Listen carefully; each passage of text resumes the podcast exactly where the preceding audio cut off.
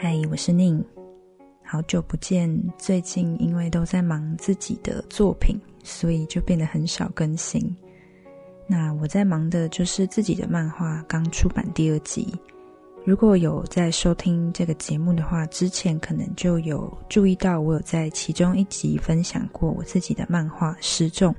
最近就是因为在赶这个作品，终于出了第二集，并且举办了签书会。我在签书会上遇到一些相见欢的朋友，很谢谢你们来参加我的活动，而且居然还很认真的询问我，请问节目还会再更新吗？想想觉得真的很拍 C。之前是因为逃避稿子，所以跑来做节目，现在又因为回头忙漫画，结果又荒废了节目。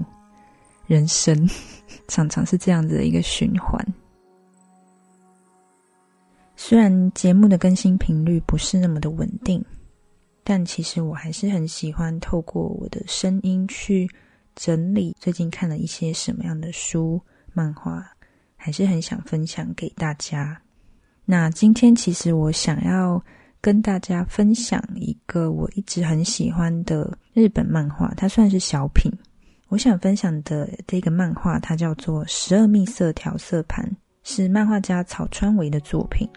那其实是我大概在高中看的漫画。那这个作者的漫画，我基本上都已经全部看过了。但我相信，应该很多人没有听过这个名字，也没有听过这个作者。我觉得我好像还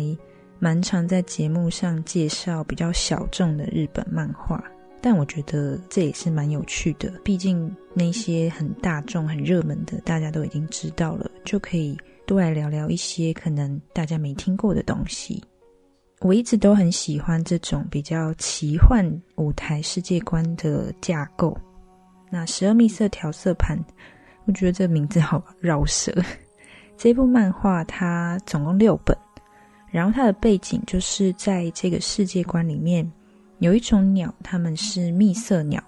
它们有非常漂亮的羽毛。让在这个世界里面有一种职业叫做调色师，他们会利用鸟的羽毛、鸟身上的颜色来调制成染料，或者是人使用的布料物品上面所需要染色的时候，会利用这一项技法。所以，调色师在这边算是一个很高阶的职位。那对于初学者来说，当然就是从零开始的去练习，要如何把。这种蜜色鸟身上的颜色转移到你想要转移的地方。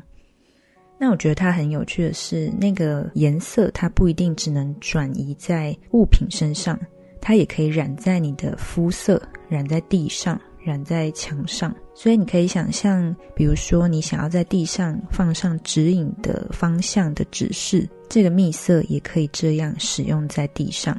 而且这些颜色是可以回收的。所以，当你不需要使用的时候，又必须使用蜜色的技法，再把颜色吸收回来，回到鸟的身上。当鸟身上的颜色被吸走的时候，鸟会变成白色。然后，在这个世界里面有很多种的鸟的种类，那当然就是各式各样的颜色，五彩缤纷。那主角他是一个准备要考试、准备前往调色师这一个方向为目标的一个考生。但他的成绩非常的堪忧，常常的不及格。而这一次的考试，他如果再没有过的话，就会被留级。故事就是从这样的一个开始揭开序章。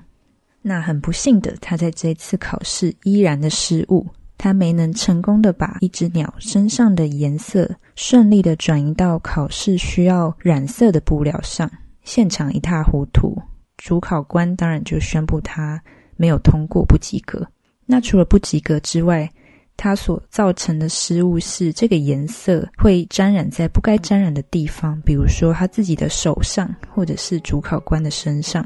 那主角他通常呈现的状态就是这些颜色都把自己沾的到处都是。这时候他们就会需要去找学校里保健室的老师。那在这个世界观里的保健室老师，他的职业、他的工作内容比较像是如何帮你把。你所闯的祸，你沾的那些颜色，可以完好无缺的回复到它该回去的地方。而这个保健室老师就是这个故事的男主角。那这个漫画剧情就是以这个调色的魔法来作为他们的一个核心的特色。那因为这是一项非常特殊而且需要高超技能的技术，所以其实当地以外的人很垂涎这样的技能，甚至他们是会垂涎这些鸟的。他们希望可以夺取这些鸟，主要就是因为他们那些稀有的颜色是可以去获得更多的钱财与利益。那就可以想象，这个冒冒失失的主角，他有可能会跟着这些鸟，还有其他的角色去发生一些什么样有趣精彩的冒险。而在故事里的每一个角色，他们都有自己身边配的一只蜜色鸟，他们成为彼此的搭档，要一起修炼，一起培养默契，去训练彼此，可以如何更顺利的让各种颜色可以发挥在应有的地方。甚至对整个城市村落产生更多的贡献，这是成为蜜色师的一个最重要的目标。而主角跟他的鸟也是从小就培养起，他是在这只鸟从破蛋的时候就与他无意间的相遇，所以鸟在睁开眼第一眼看见主角的时候，就认定要跟着他了。主角印象中的这一只小鸟都一直是非常的粘人，非常爱撒娇。但随着它长大之后，不知不觉，这只鸟变得很有个性，而且很独立的样子，甚至也常常带着一种嘲讽的眼神在看待主角。又没有通过考试，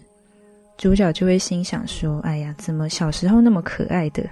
现在怎么变这样呢？”很像大家如果有养宠物的话，小时候的狗跟猫，跟长大以后完全就是两回事。讲到主角跟他的鸟的这一段过程。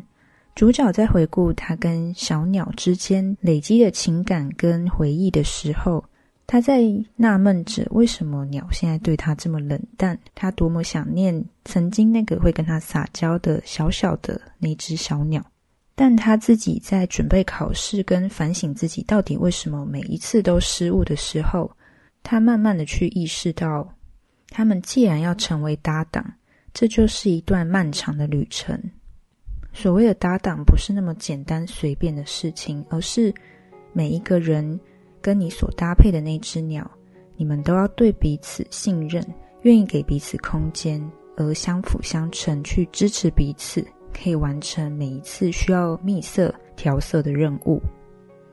而面对许多困难跟挑战的时候，人往往不再能那么依赖。我们可以想象自己在。最亲近的人身边的时候，那种最放松、最自在的状态，也只有在最亲近、最信任的人面前会产生这样子的一种心情。然而，当今天如果我们有更重要的任务需要去面对跟处理的时候，这一份依赖跟放松，有时候反而会成为一种阻碍，因为想赖着对方，所以变得眼前更重要的事情。好像就被摆在一边。那对主角跟这只鸟来说，难道他们就只是赖在彼此身边就没事了吗？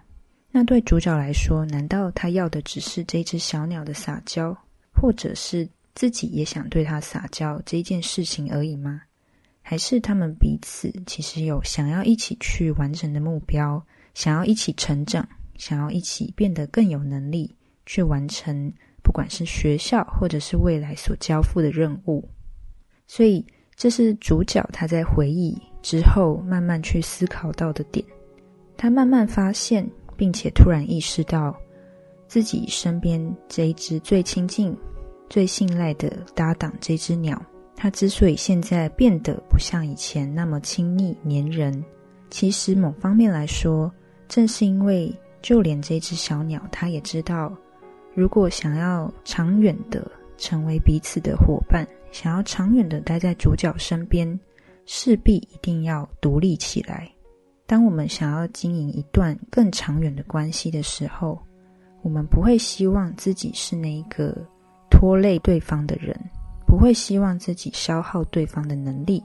会希望自己是更有力的存在。所以，或许对这只小鸟来说，它希望自己可以变得更坚强。更独立，以便他可以真的去帮上主角；或者另一方面来说，正是因为主角现在卡在自己的一个困境，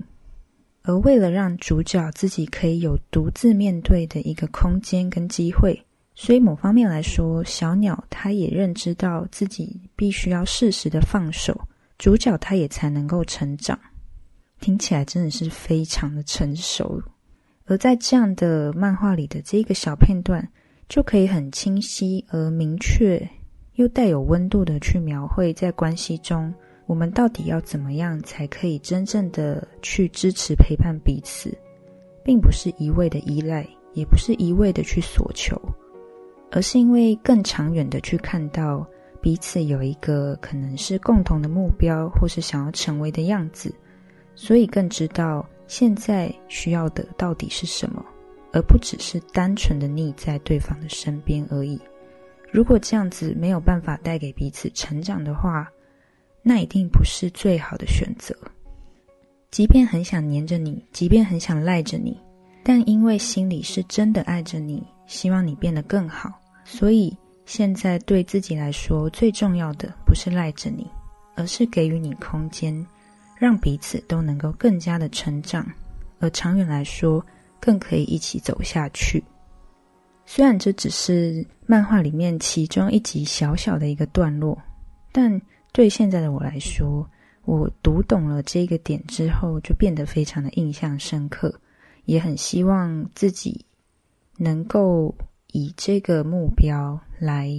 作为经营关系的一个期许。我也是这样子在期待自己可以成为这样子的人，可以这样子去经营关系。不是只着眼于当下，而是可以更长远的去看待，怎么样对双方对彼此是可以更适当、更好的。所以，这是在看这一本十二秘色调色盘漫画的时候连接到的部分，想要在这边分享给大家。虽然现在可能很难去找到这部作品，我当时是去买倒掉的租书店在收店之前出清的书籍。如果大家有兴趣的话，可以去找来看。在这边把这一本作品还有作者草川唯推荐给大家。我很喜欢他很清新明亮的风格。虽然大家可能会觉得是很平淡的少女漫画题材，其实剧情上可能也没有太大的动荡起伏，但很多时候这样子的平淡跟温暖，对我来说是很耐看的作品。那之后会再分享最近买的书，还有最近积欠的很多小说跟书的心得分享，还请稍等我，下一集再见，拜拜。